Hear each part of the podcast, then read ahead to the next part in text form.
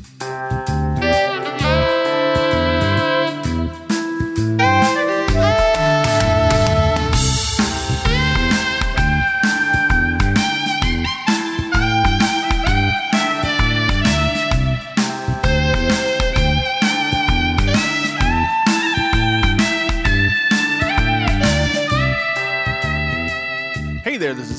And this is Chelsea. Welcome to Hugging and Learning, the podcast upon which we rewatch very special episodes of television or whatever we feel like and see what they have to teach us today. Today, whatever we feel like is in the form of The Dick Van Dyke Show. Uh, the episode is called Pink Pills and Purple Parents. Season 4, Episode 11, originally premiered November 25th, 1964, and was written by Garry Marshall and Jerry Belson. Yep. Garry and Marshall. Garry Marshall. Oh, sorry, yeah. I was just going to say you can watch this whole uh, series on Hulu if you are so inclined. Absolutely. Eh, eh, you should. It's pretty good. It's some some classic kind of TV. Yeah. Uh, real quick, you wrote what? Of course, Garry Marshall. We all know from his uh, big directing achievements, also being the the brother of Penny Marshall. Yeah. Talent, That's right. talent a runs deep in that family. Bonus trivia for y'all. Uh, but what about this Jerry Belson person? What did what did he write? Jerry Belson was the writer and creator of the 1972 show Me and the Chimp. Oh. Yep, 1970s when everybody did a let's throw a monkey into this and see what happens. Uh, so here's the synopsis of Me and the Chimp. Dentist Mike Reynolds is living a good life with his wife Liz and his two children. When Scott and Kitty find a chimp, he reluctantly agrees to keep it, but finds his life turned upside down when the ape Buttons causes chaos on a regular basis. So lots of problems here. Elf with a His- chimp. Pretty much. Uh, Chimp's name's Buttons. Apparently, his daughter is named Kitty. Don't ever no. do that, people. That's just that's just some solid advice from me to you, um, as people as people with regular ass names. Uh, and that was you wrote what? Well, so the chimp, no one's looking Yeah. for it? Did it escape from a lab or a zoo? You don't just find a large monkey and no one's looking for it. Yeah, but I feel like in the '70s, people assumed that you could, if you just spent enough time outside, you could find a monkey. One of my favorite Sure. books as a kid, I think the first book I remember like reading on my own was a book called Julius, which was about a kid playing football outside by himself and finding a giant gorilla named yeah, Julius. there was an 80s movie that I loved called I Wouldn't Leave Teresa for Any Other Girl, and it was about a kid that found a monkey, a orangutan or something named Teresa. yeah. Let's all us not forget Every Which Way But Loose, uh, where Clint Eastwood is paired with a orangutan of some sort. Oh man, what a what a heyday Uh, Just- for large it was, monkeys. it was quite a quite a time to be alive for monkeys. yeah, all And right. then they moved into more serious work with Project X and Planet of the Apes in the future. That's when monkeys really came Mm-hmm. That's when their they turned on us. Okay, do you have a snack? Because I have one I'm excited about. I did. I feel like we're a little bit uh, when we're recording this. I just went to the grocery store and we're it's fine. Still no toilet paper. Come on, everybody, calm down.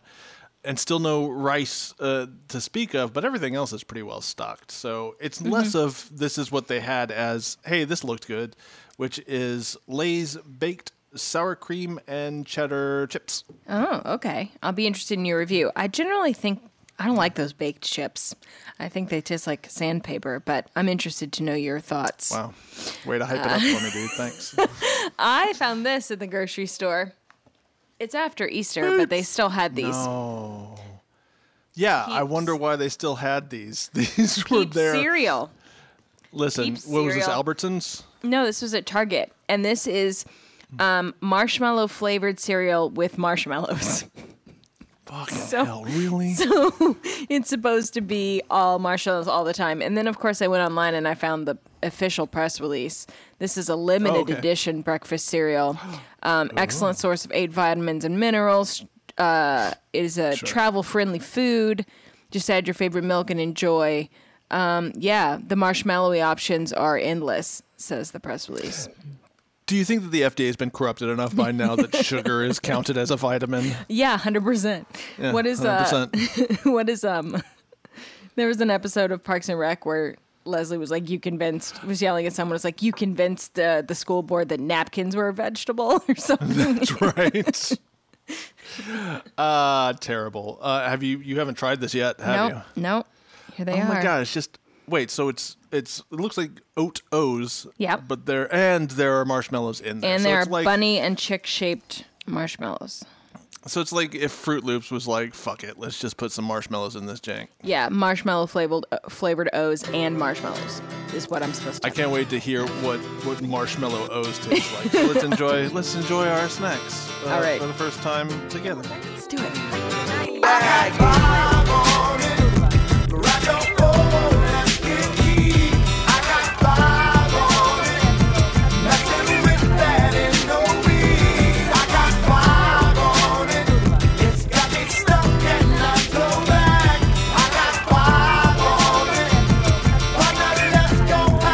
Let me. I'll start out because mine are pretty boring. They don't taste like sandpaper, so please go die. Uh, but they taste fine. been I don't like a harsh reaction for a snack review. Seems like it, but you're getting in the way of me enjoying snacks, and that's like a it's covered between a mother bear and her snacks. Um, it's fine. It's it tastes like what you'd think. It's definitely it's Ruffles, so it's kind of the no Lay's. Excuse me. It's Lay's, so it's any potato chip now is just like well, this is the chemical that tastes like the thing it's supposed to Right. taste like there's probably uh you know 5% of this is actual potatoes or cheddar or sour cream uh, so it was great i give it a solid b plus So this cereal, the O's don't really taste marshmallowy. They taste like Sure. Kix. They remind me of Kix. And the the um, little bunny and uh, chick shaped marshmallows taste like marshmallows. They taste like Lucky Charms marshmallows or any kind of marshmallows. So what I basically have here is Kix with marshmallows in it, and I'm not mad at it. I'm definitely going to eat this uh, as my Oh, sure. quar- as a quarantine snack. yeah at, at worst it's just sugary cereal with Yeah. boo-hoo you know It's like so you- funny that we ate this for breakfast as kids. It Doesn't was now I think of it as a dessert. Like I will have it after supper. It is a dessert. This was legitimately I started my day with shit like this as a kid. It boggles the mind. It's ridiculous it, it, for me it's like a once in a blue moon like it's an indulgence it's like well this is this Mm-hmm. is no good for me i might as well just eat a bag of sugar Yeah, it's like eating So- cake or anything like that. Well, you wouldn't start your day off anyway. I mean, now that we're now we're putting it in that context, I would start my day out with a cake if I could. If it didn't mean that I was just gonna fall asleep like two hours right. afterwards, uh, I would definitely eat cakes. Uh, and uh, speaking of which, coming soon to this uh, podcast, if I can convince uh, Chelsea to do it, Twinkies brand cereal. Yes, you've c- convinced me. That's all you had to say. Okay. awesome. Let's talk about a, a goddamn episode of television. Yeah, let's talk Uh, about the Dick Van Dyke Show. This is an older show than we usually go in for. Still not our oldest show. I think we're still um, uh, uh, Leave It to Beaver was a little bit older than this. It is. Um, in fact, sixties, which is ridiculous to me. Any black and white show, I always think, well, that's from the fifties or Right. earlier, and this is mid sixties. We're we're yeah, it's weird. Yeah. Um, I have a little bit of Dick Van Dyke trivia from my favorite place, Mental Floss. And one of the reasons that I know that the show uh, is younger than Leave It to Beaver is because of a bit of Oh. trivia that I will that we'll get to. But first, let me tell you some some straight up facts. Uh, the Dick Van Dyke Show aired on CBS from 1968 to 1966, total of 158 half hour episodes spanning five seasons. It was created by Carl Reiner and starred Dick Van Dyke, Rosemary, Morey Amsterdam, Larry Matthews, and Mary Tyler Moore. And it centered on the work and home life of a television comedy writer named Rob Petrie, played by Dick Van Dyke. It was um, one of the most beloved series of the time. It won 15 Emmy Awards.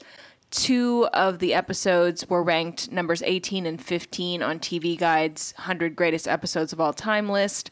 And it has ranked consistently um, TV Guide updates their 50 greatest shows of all time list every couple of years, but it, it's always on there. It's been ranked between 13 and 20 on the list of TV Guide's 60 best series consistently. The show was the brainchild of Carl Reiner, who he was a writer performer on Sid Caesar's Your Show of Shows. from 1950 to 1954. So when when uh, he got done being a writer on your show of shows, he thought, "Let me do the most meta thing ever and write a show about people who write a show." He kind of famously the characters in the in the writers room were based on his co-writers. So Morey Amsterdam's character is based on Mel Brooks. Um, Oh, uh, sure. Selma Diamond was uh, the, the other uh, writer in the room, Sally. and Rose Marie's character is based on her. Carl Reiner wanted to cast someone kind of like himself to play the lead character, but uh, in a very 1960s m- move, the producers wanted someone more mainstream American, quote unquote, meaning less Jewish, for Sure. the title uh, role. And the finalists for the lead role of Rob Petrie came down to Johnny Carson and Dick Van Dyke. So this was almost Woof. the Johnny Carson show. that would have been weird. I know, right? Dick Van Dyke had just had a very successful run on Broadway and Bye Bye Birdie, and so he landed the job. And then, of course, Johnny Carson went on to be very successful in his own show. Um, Sure. But isn't that wild to think about That it could have been Johnny Carson flipping over that ottoman? Yeah. That would have been, and then he would have looked at the camera and gone, "That was weird." Right. Uh, that's as much Johnny Carson as I ever do. Um, But the last Yeah, little bit I want to say is that the ahead. thing about the relation to um, Leave It to Beaver is that um, they wanted Mary Tyler Moore's character Laura Petrie to be like a June Cleaver type Sure. of character. They wanted her to wear pearls and a house dress while she vacuumed, and Mary Tyler Moore was like, "That's ridiculous. Nobody wears that stuff when they clean the house." And so she insisted on wearing those capri pants that she wears in a lot of episodes, and it was like it was very scandalous. Female viewers loved it, and she kicked off a whole capri pants um, trend. But that was a direct re- direct reaction to being like, I'm not going to be like June Cleaver. yeah, it's it's pretty solid. I don't have much research on this. I watched this on Nick at Nite all through my, my did too. childhood. Yep, it made me want to be a work at a writer's room. Oh, for sure. They had the best time. It was just Yep. a bunch of people joking around all day. There's nothing hard Yep. about writing, I thought to myself. um, the only thing that I, I came up with as far as research into the show is this show is about uh, is a flashback to the beginning of their marriage and it occurred to me that it's like well Mary Tyler Moore has looked like Mary Tyler Moore in this forever. Yeah. And obviously in Mary Tyler Moore show. So to look up a picture of her to try to find like a young picture of Mary Tyler Moore. And um, I threw it into Google and Google comes up with like it comes up with a bunch of images, most of which are just Mary Tyler Moore in the Dick Van Dyke show. But every now and then it'll have one of those windows that's like, what about would you like to do this search instead or this Yeah. search? And one of the ones that came up was Mary Tyler Moore bosoms. It's bosoms, but spelled B O S U M S. And I was like, well, that's a very weird search. And that's when I realized that old people must be looking up, like, be trying to find naked pictures of Mary Tyler Moore. And like, there's some old dudes out there who are like, well, I'd like to see that woman's bosoms. How do you spell bosoms? No time. So there's been enough searches. There's been enough searches for Mary Tyler Moore and her bosoms, but also spelled incorrectly. That one of the suggestions was bosoms. Bosoms. Oh no. Bosoms. Uh, Yeah, she's been. She was actually 11 years younger than Dick Van Dyke, and he kind of wasn't. He thought it was kind of creepy when they wanted to Sure. cast her, but then they had such good on-screen chemistry that he relented. They really do. Yeah. Sure. Um, also, he has always looked super young too. Even Yeah. now, he looks way younger than he actually is. Good lord. I, the fact that he is still up and around and kicking and being in movies and you Yeah. know that sort of thing is is Just, just generally being mind. a national treasure. Um, truly. Yeah. So let's. We have uh, almost no ordinary worlds because we are we have to get to the flashback, which is the special world, real quick. So Mm-hmm.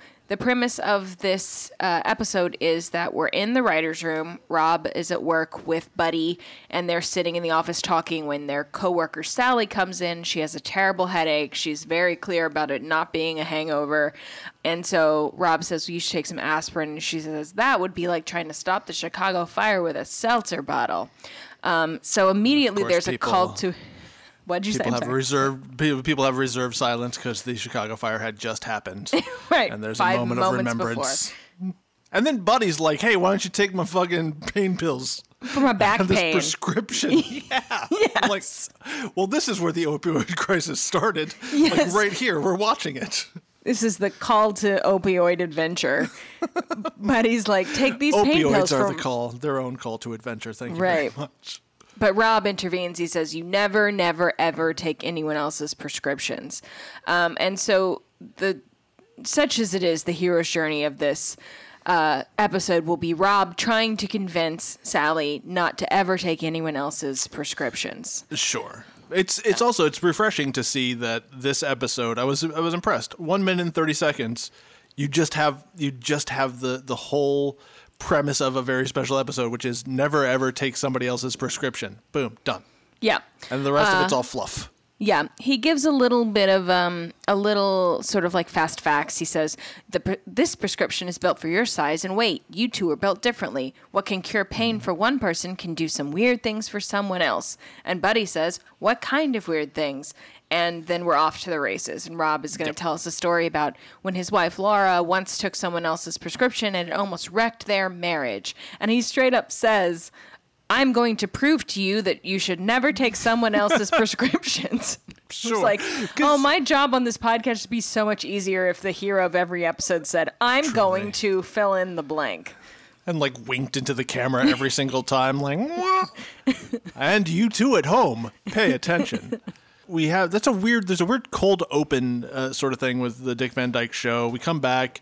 Sally lays down on the couch. Buddy is massaging her head, and Rob launches into this flashback, which takes place a few months after Rob and Laura had been married. Right, Uh, so Rob the- is still in the army, and they're in a small house that looks vaguely like their old house, but just redecorated. Right. Just Very importantly, they've been married for a few months, but Laura has never met his parents. He tells us. Lord. Yeah, Um, and hold on tight for how relationships used to work, everybody. Oh God. 'cause there's a lot of stuff in here. So this is the special world. It is the uh, the world of the past, the flashback world. So we enter quickly into the tests, allies, and enemies portion of the special world part of the hero's journey. Rob comes home from army and announces that his parents will be visiting them tomorrow night, and Laura immediately freaks out because she needs a lot more time to prepare to meet his parents Sure. for the first time. The house isn't ready, nothing is fixed up, nothing has been cleaned. She thinks she might be getting a cold, her hair isn't right. She's just freaking out to be meeting them for the first time without much warning. And I get it. I mean, that's legitimate. Yeah, I think the difference here is, uh, I mean, and and to be fair, um, and I've written this down, and it's definitely a joke that I'm really happy to be able to tell. Um, Rob Petrie has given her 24 hours notice about this instead of being like, "Hey, why don't you come next week" or something like that. He's like, "Nah, it's tomorrow," which is what I call a dick move or a Dick Van Dyke move. A Dick Van Dyke But- move. Truly. Um, so here's where I'm confused because I, I, my family didn't, I don't think really operates in this way where it certainly would be nice if your family approved of the person, but mostly it's hands off. It's like, eh, if you like him, whatever.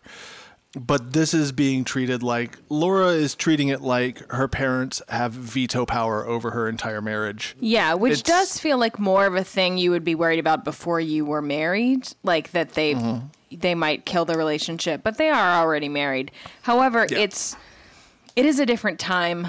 I think that there's there's also a lot of like mother-in-law, like cranky mother-in-law humor in this episode that was just so de rigueur for the time. Like you would Yeah. think no human being ever, male or female, got along with their mother-in-law ever in the history of time before now, because there is a lot of like, oh, um, I st- your mother just cried. We spoke on the phone once, but she just cried, and I stole her son, and da da da da da, which is like Yeah. weird and creepy. And I'm just kind of, It's I'm glad we're done with that weird. whole like. Yeah. I'm glad that J Lo and Jane Fonda did Monster in Law and finally put that whole thing to bed for Finally. all of us. They Um, they sacrificed that part of their career so that we may they We may walked move so ahead. we could run. exactly away, run away from these jokes. Um, Truly. Rob has a really funny joke though because she's freaking freaking out, and she's like, "I just want to make a good impression on them when I meet them for the first time." And he says, "Honey, it's just my parents. I met them two minutes after I was born," which I Uh, thought was pretty good. pretty solid Look, line. Here's here's the thing about the Dick Van Dyke Show. Between the physical comedy and like the the the bits and gags and things like this, it's clear like comedy writers are writing this thing. It's Yeah. very it holds up pretty well. It in holds up really regards. well on on Yeah. the sort of like back and forth repartee. Jo- build, build, build joke, and then also there's a lot of really good physical comedy and like face Mm-hmm. Comedy. I mean, it is Yeah, it holds a lot of things really hold up very well. Um, there's a running gag that starts here, which is she wants to have she wants their their apartment to have an Italian motif, and Right. she she wants there to be these decorative wine bottles that are like Chianti bottles with like the straw or whatever on the bottom and then candles Mm-hmm. melted um, but obviously that those don't work until you have melted at least one candle in them. And so she is freaking out because they don't have enough decorative wine bottles. And he, she looks at rob and says oh i wish you'd drink more.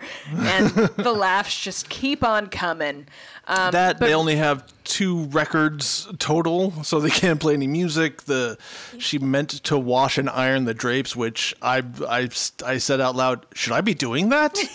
it doesn't matter because I'm not going to.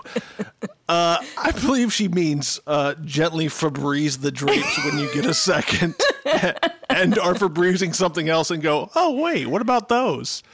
Yep. That's what she means to say. That's what she meant to say. Uh, Rob says his parents don't care about the apartment or the lack of records or the lack of wine bottles or anything like that. They just want to meet Laura, and they're not royalty. She should not be so worried. But then, and then they kiss, and it's very sweet, and she starts to relax. But then she immediately remembers she has to feed them something, and Yes. oh God, this is menu planning for the most significant meal of her life. And um, and Rob's like, well, I gotta go back to work, and just she's See ya. just spinning out in the apartment by herself, and he goes back to army and just leaves. Yeah.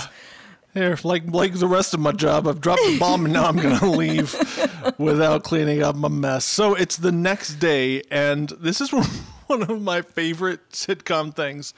Uh, Millie is uh, Laura and Rob's neighbor. In know what her last name is?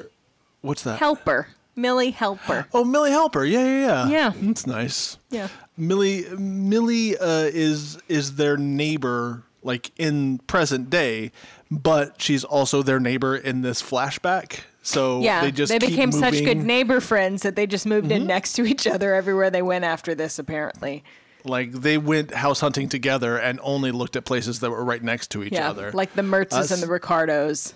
Truly, and I, I think that's where it's also happened as well. Is like, look at this old timey footage of of these two couples that also lived right next to each other. Yeah. Uh, so it is t minus seven hours until the parents get there, and Laura's freaking out. She's trying to melt candles onto those bottles, and Millie, like a fucking snake character, like a real hanging around a playground creep, is like, "You should take one of my calming down pills." Yeah, she's like, I brought these calming down pills over for you, and but Laura's like, no, I gotta stay sharp. I gotta stay on my game. She doesn't say that, but that's the energy she's giving out. And then she realizes, Laura realizes she doesn't even know what to call these people, and her anxiety Mm-hmm. intensif- intensifies. And Millie keeps offering her the pills, and she keeps Lord, refusing. doesn't she? Yeah, she's I like, keep "No, expecting really." Millie to be like, the first two will be free, Laura, but after that, you're gonna have to pay me. Gotta follow the law of sitcom drug pushers. The third one will you will be pushers. charged for. Um, Yeah, but the rule, Millie, the rule. That's where that's where the, the term the rule of threes comes from. yes, exactly. All Yeah. writers slash drug dealers know you There have you to obey the rule of threes. Millie offers. Uh, why don't you Why don't you keep them? I'm gonna go now, but you just keep them here with you in case you need one. And Millie is sent off with the carrots and peas because Laura's stove only has two burners. So Millie's gonna go Yeah. put that to heat up in her kitchen. And Laura frets and, I've- she's like, "Is it cheating?" And I'm like, "Dude, outsource that shit. on, like, man. you're Fucking- 24 hours notice. They're like, you didn't order the entire meal in. Like, come on. Yeah. Call a restaurant now. And you see her stove later on, and they just don't make these anymore because they're worthless. Also, This the oven is is, the so- size. The oven is the size of an easy bake oven. It is the smallest Yeah. oven I've ever seen. More like difficult bake Z oven. nope. Z oven. It's the oven. It's, it's, oh, have I misunderstood? Uh, where's the Yeah, FZ oven? where the pun Anyway. happens in that. So, so Laura is alone in the apartment now. Millie's gone, but she's trying to practice talking to her in-laws. And then Rob comes in, and she gets real shy about it, and he can tell that she's still very nervous. And um, but she's he says, you know, don't worry about it. When you meet my parents, you're gonna knock them out, and demonstrates by punching her in the fucking face so hard All that right. she loses consciousness. Let's all talk about this What? moment here. Let's talk about What? so what had happened was Rob is is trying to convince her that everything's going to be fine. He turns towards the door and he says, "When they walk through that door, you're going to knock them out." And turns around and swings and fucking clocks Laura right in the goddamn eye. Which Here's yeah. Go ahead. How do you accidentally punch someone hard enough to knock them unconscious? Isn't it don't- I don't hard to knock someone's lights out? Like, don't you have to be concentrating and really putting all your power into that swing? I've never knocked anyone unconscious, so I don't know. But it seems like something I. that would be very hard to do accidentally. Sure. Here's the a most little- I have a little insight on this. Oh, Uh okay. I have a little that's, insight on this. un- I'm already uncomfortable. Go ahead, Miles. Okay. In my early 20s during Chelsea, are you okay? Are you okay, Chelsea? Chelsea, are you okay? Blink twice if you need to be rescued. So during my early 20s, during very, very boring temp jobs in the early days of smartphones, I would YouTube and stream people getting hit in the face Jesus Christ, Miles. to pass my time. But there's a there's a, an area in the jawbone um, that's very sensitive, and, and if you get struck there just correctly, just right, uh, at the right angle, just just in the right spot on in, on your jawbone, you can get knocked out very easily. Well, that's good to know, but he does hit her in the eye, so He does. It's really. While Miles was talking, I came up with two things that I thought was funny. What are you, fucking Miles or Durden from the movie Fight Schlub? Oh my god. I felt real good about it, and so I said it. Yeah. Okay. Well, here's here's the thing. I don't want to I don't want to dwell on this punch way too long. Um, but here's the thing. So he punches her in the goddamn face. He's then we have we have like a little voiceover from the the present day where he's like, "Oh, she was okay," and then she just had a little mouse under her eye, um, which is when you have like a little bruise that puffs up a little bit. Yeah. Uh, and he's I, like, I had not heard it. that before. Ah, it's uh, as a, as somebody who watches the, the UFC, that's a that's a that's Oh. a, still a common phrase. Sure. Um, I'm no Miles, but my my point being, all right. So Rob punches his wife in the face. Fantastic. she passes out. She passes out. There's a mouse under her eye. She covers it up with a bruise, and then other than like She yeah, covers with makeup. And then, like, uh, uh, you know, a moment later, like, he tries to touch her face, and she's like, bah. Otherwise, not really brought up ever again. Not No. a reason that she's taking these pills, not nothing. This is superfluous wife punching. This has no It really is, business thought- here. I kept waiting for her to be like, and now my face hurts, so let me take Right. a pill. No, no, this No. is just so we can get a weird, and not even for him to be like, ooh, maybe I'm a little more nervous than I thought, or anything. Like, no, No. nothing. It's just, he punches her in the face, fun and that's. scene of this beloved man punching his beloved wife in the It face. might even be like, oh, here's here's an even more disturbing thought. This is how we transition to when the parents arrive. So, do you think this is like, all right, we need a button for this scene? I don't know. Rob punches his wife. All right, cool. Yeah. That's kind like of it. uh, no one, no one has a plan B for this moment. No, all right, guess we're going with that. So what if she just says, "Oh, Rob," and then we just flash forward? Just we're done. Right, There, like we've it. done a thousand times before. So it's a bit later. Laura has dressed for dinner. She's put makeup over her shiner, and Yep. she's flitting around trying to finish the dinner um, before her in-laws arrive. And the pills are in the kitchen with her. The Mm-hmm. pills that Millie has left. She burns her hand on the tiniest oven I've ever seen. God, it's so small. And then, so now she's got, again, another reason, if we wanted to, to be like, my face hurts and my hand hurts. Let me take one of these pills. But no, that's just another superfluous injury. Um, the other thing is you can overhear everything that's happening in the other room from the Yeah. kitchen. So she's hearing. She hears mom and dad arrive, and Yeah, his parents mom show is up. a fucking turd, man. Well- Her well, mom, his all- mom is a jerk. First of all, these people are old as hell. They should be like 40 or 45. Something like because that, when you think about how young people had kids and how young Rob and Laura are supposed to be, probably right after college, just into the army, then these people should be no older than 50 and they're in Yeah. their 70s if they're a day. Here's the thing, though, is that 70s by today's standards, because this was the 60s, so maybe they're actually 40 years old, but it's the 60s when everybody was smoking and I- I mainlining- guess. My mainlining thing- pollution. My thing is they they can't actually make Rob and Lara look younger.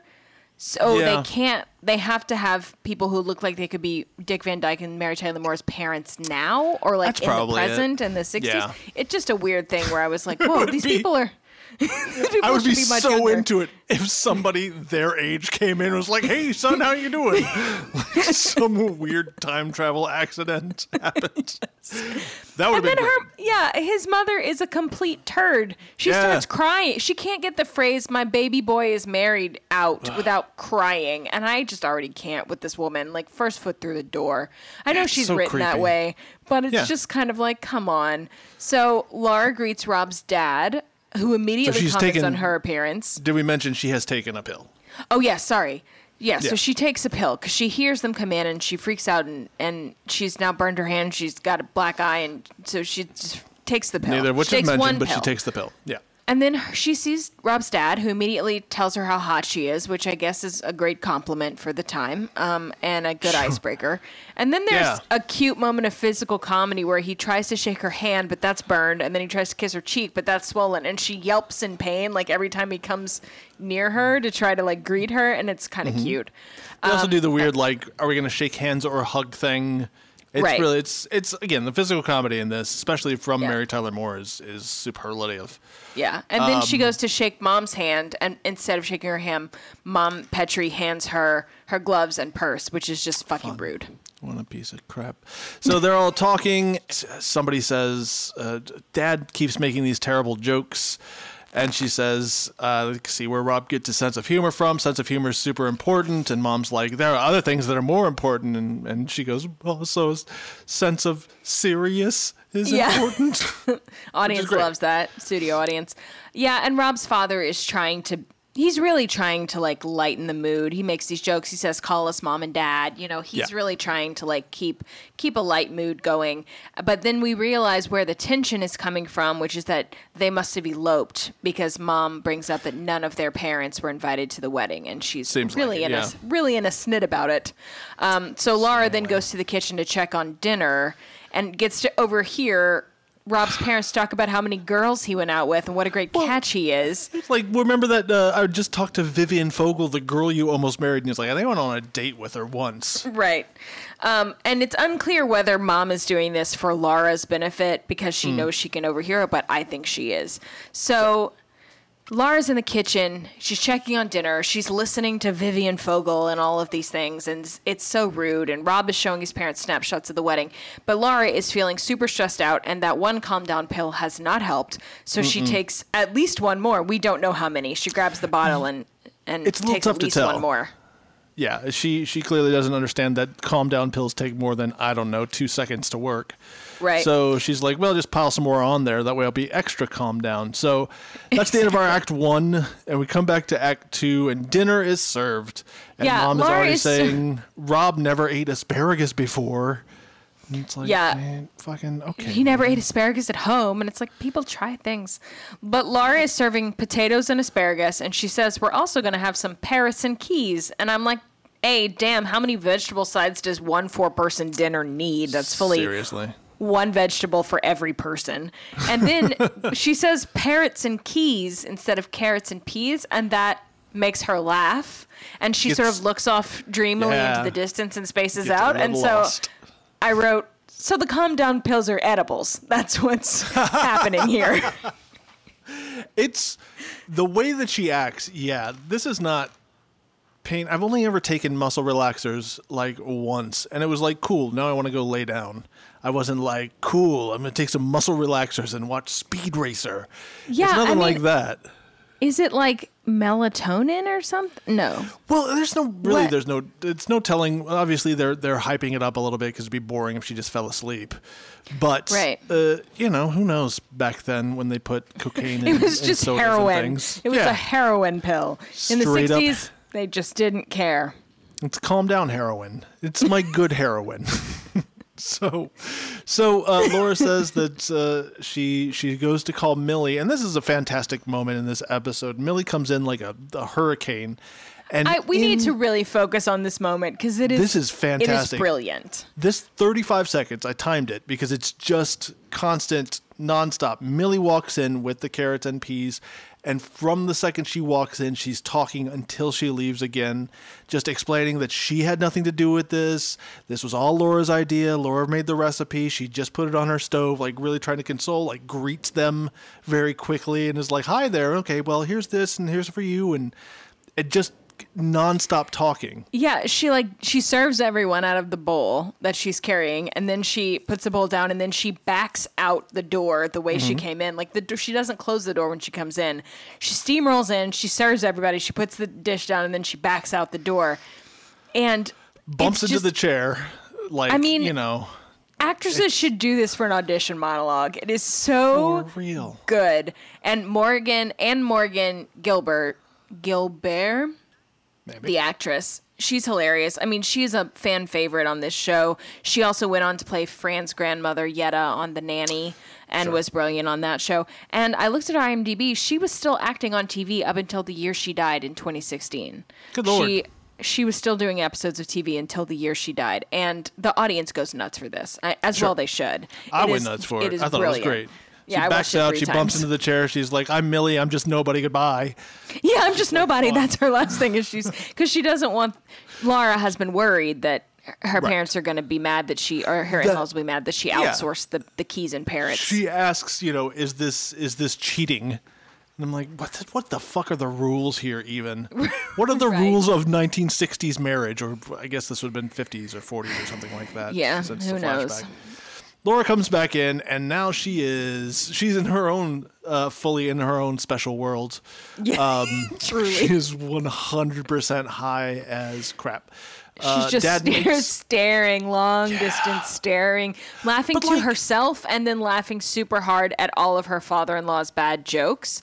Which I really like this line from from Rob, which is "Don't do that." We've been trying to convince him he's not funny, yeah, it's but very great. earnest, which is great.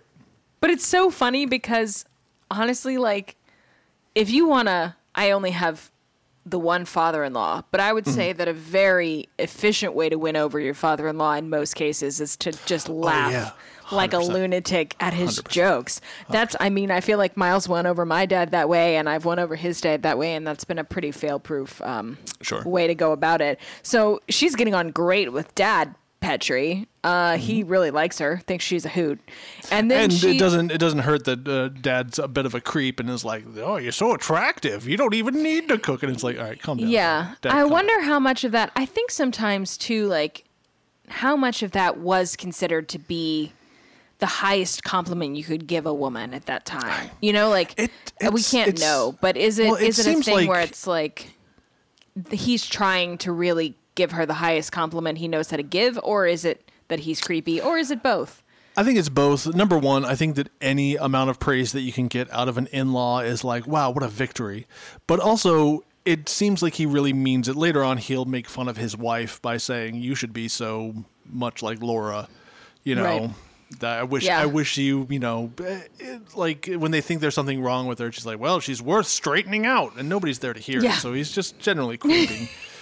Laura says that uh, there's clearly something wrong. Dick Van Dyke's trying to, Rob is trying to figure it out. And she says she feels dizzy, and mom immediately thinks that she might be pregnant. She says no. And then Rob goes to serve wine and looks at the bottle in a real lifetime moment where Right. like there should be some some stirring strings here that's like, uh oh, there's a problem. But he's just he suspects that Laura is is just completely smashed. Which is how she's acting. Like it's a good Um, yeah. supposition. She can't stop smiling. They all have a little toast and she can't stop smiling and she just looks like she's having such a good time.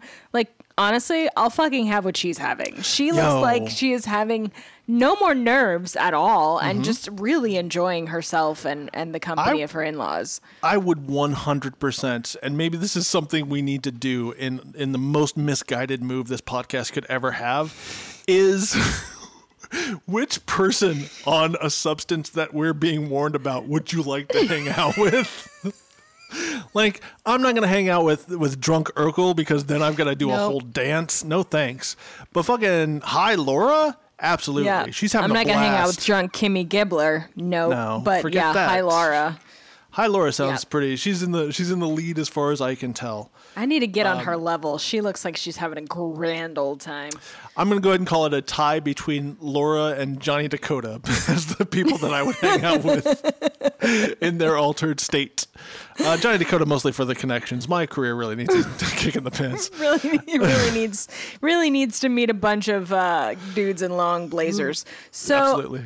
after dinner, Laura is in the kitchen dishing up dessert and singing, just like delighted with her life. Yep. And the rest of the Petries sit at the table and eavesdrop. And Rob goes into the kitchen to check on her, and he's like, "I know something's wrong with you," and she says, "I'm fine." And he accuses her of drinking wine before he got home, and he's like, "No more wine for you." And she's like, "Whatever, no problem. I'm not drinking. care. No more wine. No big deal." So cut back to the living room where mom and dad are talking, and mom is like, "There is something wrong with that girl," but her dad's basically her dad's uh, basically. Uh-huh. This is the moment where he's like, "Hey, whatever." That's- Yeah, she's pretty, such a she looker, cooks, Who she cares? laughs at my jokes. Yeah. There's a moment here which I, I, I watched several times and genuinely had a laugh about when uh, Rob and Laura are in the kitchen. She drops a spoon and uh, Rob leans over to pick it up. And there's a moment where she seriously considers spraying whipped cream on his head and then gives like a look like, "No, I really shouldn't. And it's like her her uh, facial expression acting is just amazing. And he stands up, Yeah. she's like, "Oh, you're so lucky." It's and the audience really is good. Mm-hmm. loving being in on the little joke. It's like it- oh god, it's so good. But then mother mother Petrie comments on all the empty wine bottles in the front closet, which we know she was trying to outfit to be candle holders, but Mm-hmm. basically her mother's his mother's like she's a drunk. So then in one of my favorite moments of the episode, Laura comes out. Laura and um, Dick Van Dyke uh, come out of the kitchen with ice cream sundaes and and serve them. But then she realizes she's forgotten to put ice cream in the sundaes. It's just like chocolate sauce and whipped cream. So she goes to retrieve the ice cream in the kitchen, and she comes back and she has this large cylinder of ice cream and an ice cream scoop, and she just begins flinging ice cream around. It's Yep.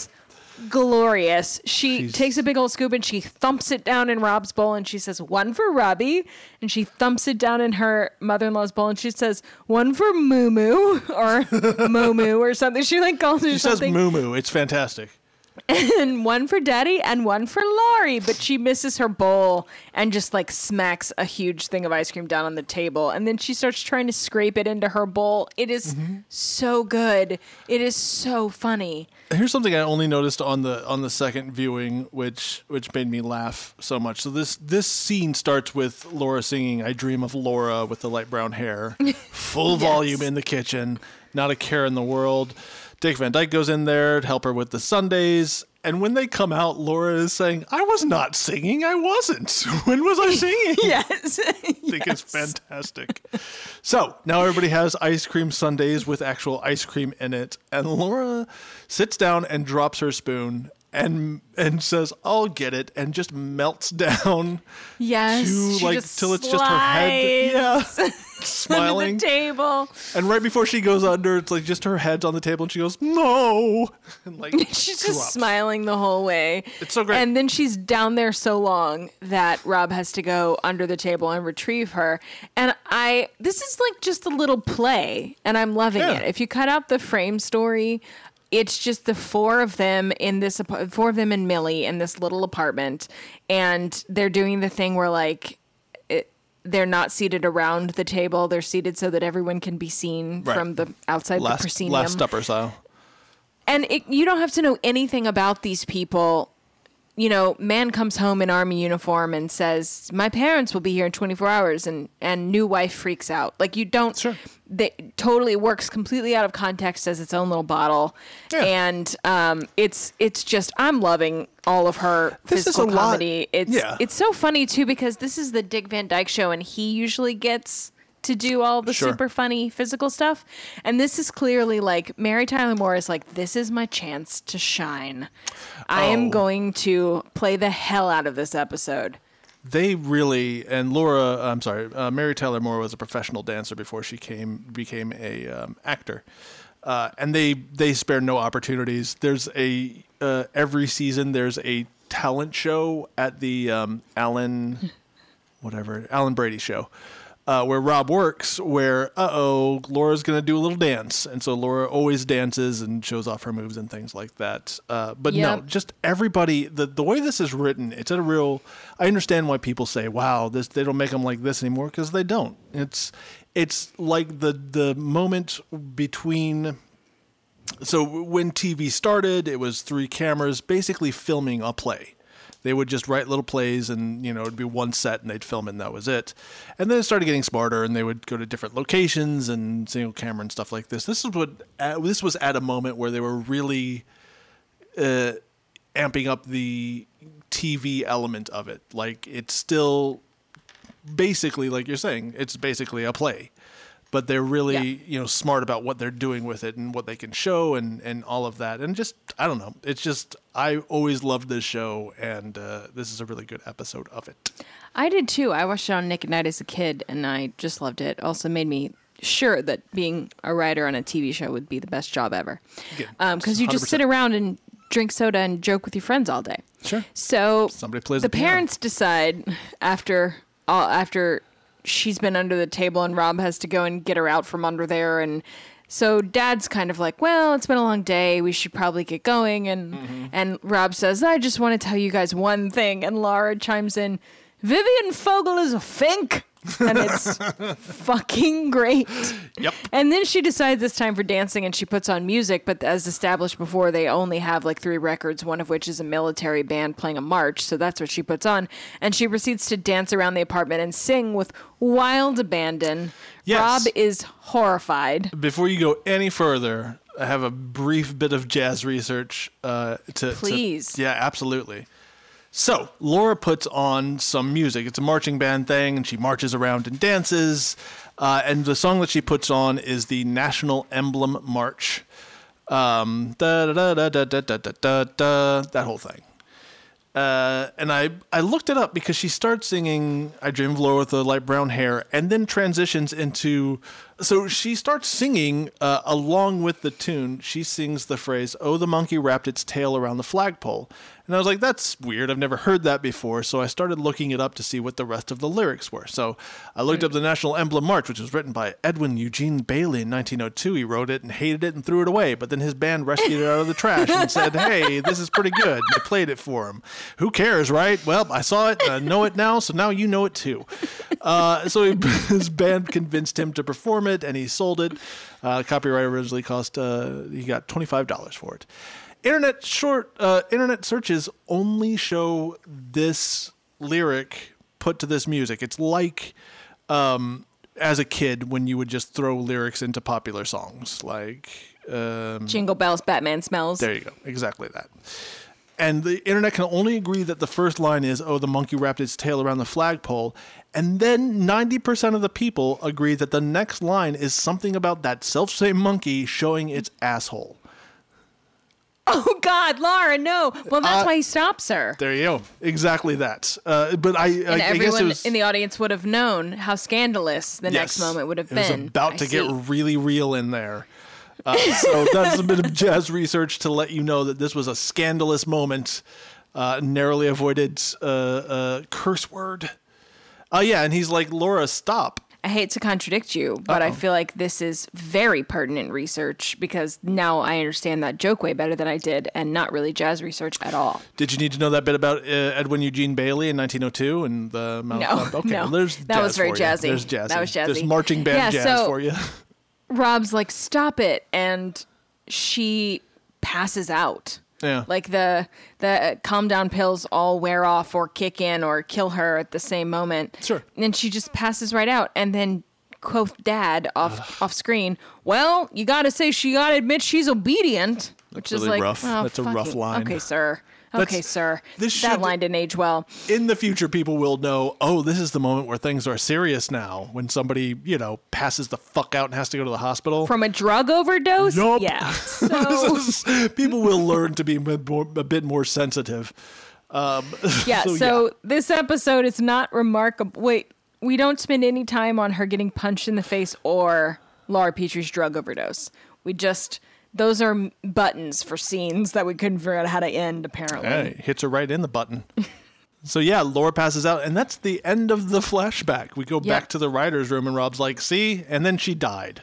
and now Uh. she didn't die, but we are approaching the inmost cave. So if all of this was Rob attempting to convince his coworker not to take someone else's prescriptions, which I have a, Yeah, several no, problems with this. One of which is that she took a bunch of them. If she had taken one, it probably would have been fine. But Well, Um, the the idea being you shouldn't have. Well, no, she took one, and she started getting spacey about it already. Like when she took one, she had the carrots and parrots and keys moment. I don't think so. Oh no, that was two.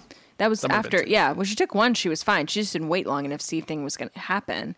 But So Chelsea, you're advocating people just take prescription pills no matter what, just as long as you only take one. I always have. your- yes, that has been my historically if you find prescription pills, only take one of them. If you find a syringe of heroin, Sell the just the one syringe, please. Yes. So Rob, uh, we, now we're going to see has Rob's tale scared Sally straight? Will she admit that she shouldn't take other people's prescriptions? And Buddy asks if Rob's parents were mad, and then he says, actually, once we figured out what had happened, it really endeared Laura to them. And I'm like, well, Sure. you're you're undercutting your message here, though, because the message was supposed to be, oh, look, she did these terrible things that were unlike herself. But it's that whole Urkel got drunk and was the most popular he's ever been thing again. The whole point was supposed to be that she did these things that were unlike her and jeopardized a potentially very serious occasion. And Yeah. instead, what he says is, yeah, they liked her even more after she Yeah. did this. So it's Once a whole again. Urkel getting drunk and he's the most popular he's ever been thing again. So now, but this is the Hear supreme one- ladies? right? your, your love, the love coming from your in-laws is one uh, opioid overdose away. Yeah, just take a few calm down edibles. So now this is the supreme ordeal. Sally has fallen asleep. Buddy wakes her up, and Rob's like, I just told you this whole story. And she says, Yeah, but my nap did more for my headache than your story would have. And I was like, I'm sorry. I'm sorry. What? This is the whole point of the episode is leading to Yeah. this supreme ordeal. No. Has Sally learned a lesson? She didn't even witness the episode that we all just sat through. This is the first time. just fell asleep. Wow, wow. This is the first time this has ever happened to me in looking at an episode through the hero's journey that we can't have a supreme ordeal because the person has just missed the Slept. entire episode. Yep, yep. The, the the supreme ordeal, and I slept right through it. So what? Wow. What? So he undercuts his original message. He comes in so strong and he's so serious in the first part of this bookend about, you know, throwing out facts about how prescriptions are specifically calibrated to specific people and it's so dangerous. Mm-hmm. And then at the end, it's just like, except that really it was a great thing. All, all things considered, it was wonderful for Laura and my parents and their relationship. And did you learn anything? What? You fell asleep? End of episode. Dick Van Dyke presents Suck It, Joseph Campbell. Where's Joseph Campbell now? Uh, yeah, no, and then and then they have a very clear. Uh oh, we have thirty seconds left to, fill. Yes. So they use what is only funny. Like as much as this parents in-law pressure on a marriage is only good until like 1990, this bit is only funny until like the late 60s where um Morey Buddy is like, "Well, I'll tell you the whole story." And Rob's like, "We don't have time for that." And he's like, "I'll tell it quick." And he starts talking fast. And then we rewatch the Millie moment in fast motion. And I guess we're supposed to bust our guts. Yeah, laughing. it's hilarious. We just watched a scene we already saw, that 35 second scene that we described But it was fast. But it was fast. It was in fast motion. It was in fast motion though. and Can then you imagine? end of episode. Yeah, it does no It- no further nothing. The episode shrugs and then it's credits. I it's so weird because from a writing perspective, it's like, what is this episode? But from a Yeah. purely fun watching Mary Tyler Moore act high for half an hour perspective, Sure. it is glorious.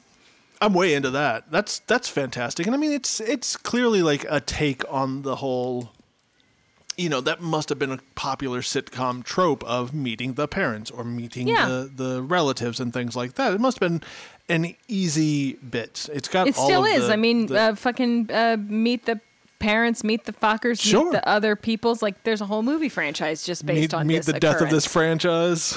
meet the paycheck. Um, yeah, it, it, I mean, yeah, it's it's something we all understand. Whether or not your your family puts pressure on it, you understand meeting some parent at some point. It's going to be Yeah. weird. Um, but it's just it's just such a weird episode to do, and yet I really enjoyed it and think it's a very well done episode. It's just very strange. It's just not very good for the hero's journey. From a Truly. perspective of like funny jokes and funny physical humor, it's great. And we have the whole Millie thing right in the middle. That's super fun. Well, I'm sorry that we didn't do my first choice, which was an episode of Me and the Chimp, uh, where, where the chimp has to meet his chimp in-laws and takes chimp pills. Um, I did a little bit of research on why you shouldn't Okay. take other people's meds because right. from a from a should you show this to children to teach them not to take other people's prescription, um, this really falls down on the job. It's not great. It really look, makes it look like it's a lot of fun. Um, It really does. fucking- it And ends then with everyone likes you better jamming out to afterwards. marching. Yeah. And it ends with a lady jamming out to marching music, so I, I can only assume like Pink Floyd would have blown her goddamn mind. And then we hear So- that not only were the in-laws not mad, they really loved her even more after that. So it just works out great for everybody. But you They're should not whatever. take someone else's prescription medications um, for the reasons Rob mentions, because prescriptions are calibrated f- on your, um, you know, your own physical size and your and your weight, but also your medical history, current conditions, other medications Yeah. that you're taking, other conditions you might, you might have. have. Exactly. Um, the drug might be bad for you or otherwise um, contraindicated, which is what they say when um, it would interact with something that's already going on with you in such a way that it it would do more harm than good.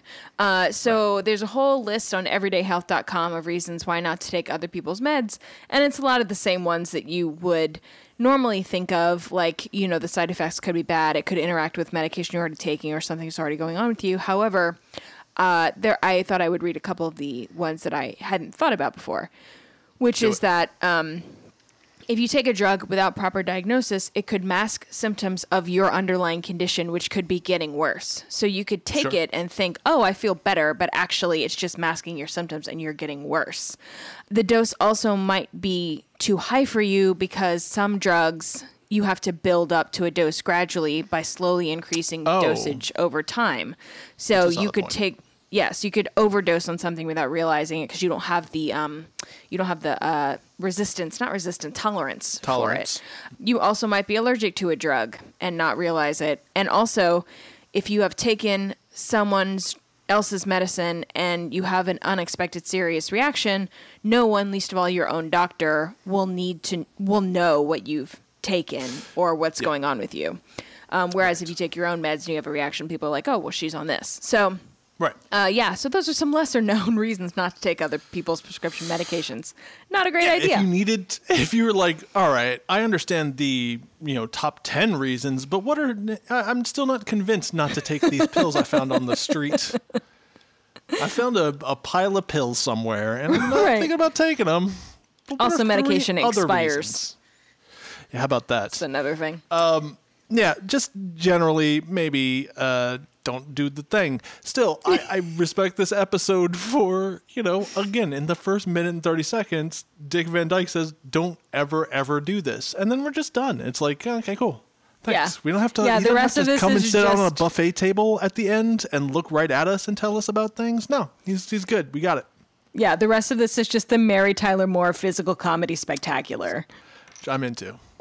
Yeah, Um, me too. It didn't make me look up Mary Tyler Moore bosoms or anything like that, but you know.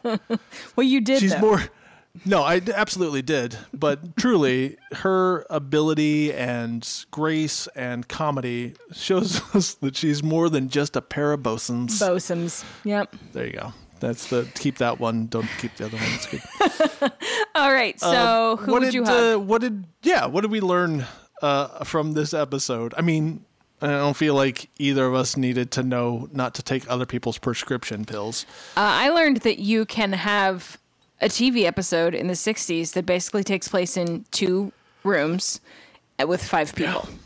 yeah 100% that was that was advanced for the time i'm pretty sure it used to be just one room It's so funny because now I look at the pilots I write and I'm like, there are too few locations and too few people. Like coming from theater, that is a that's a a thing that you Yeah. have to adjust to. Yeah. Um, and I look at this and I'm like, there are a total of seven people in this episode and they three rooms. Like this is Mm-hmm. Yeah. the whole thing is just a play. Um, so, but that was a little bit of like historic TV. My writer brain sort of clocked that. I I took that into um took that into the, the old memory bank and filed it away. I learned that old people are looking up porn too. Don't worry about it.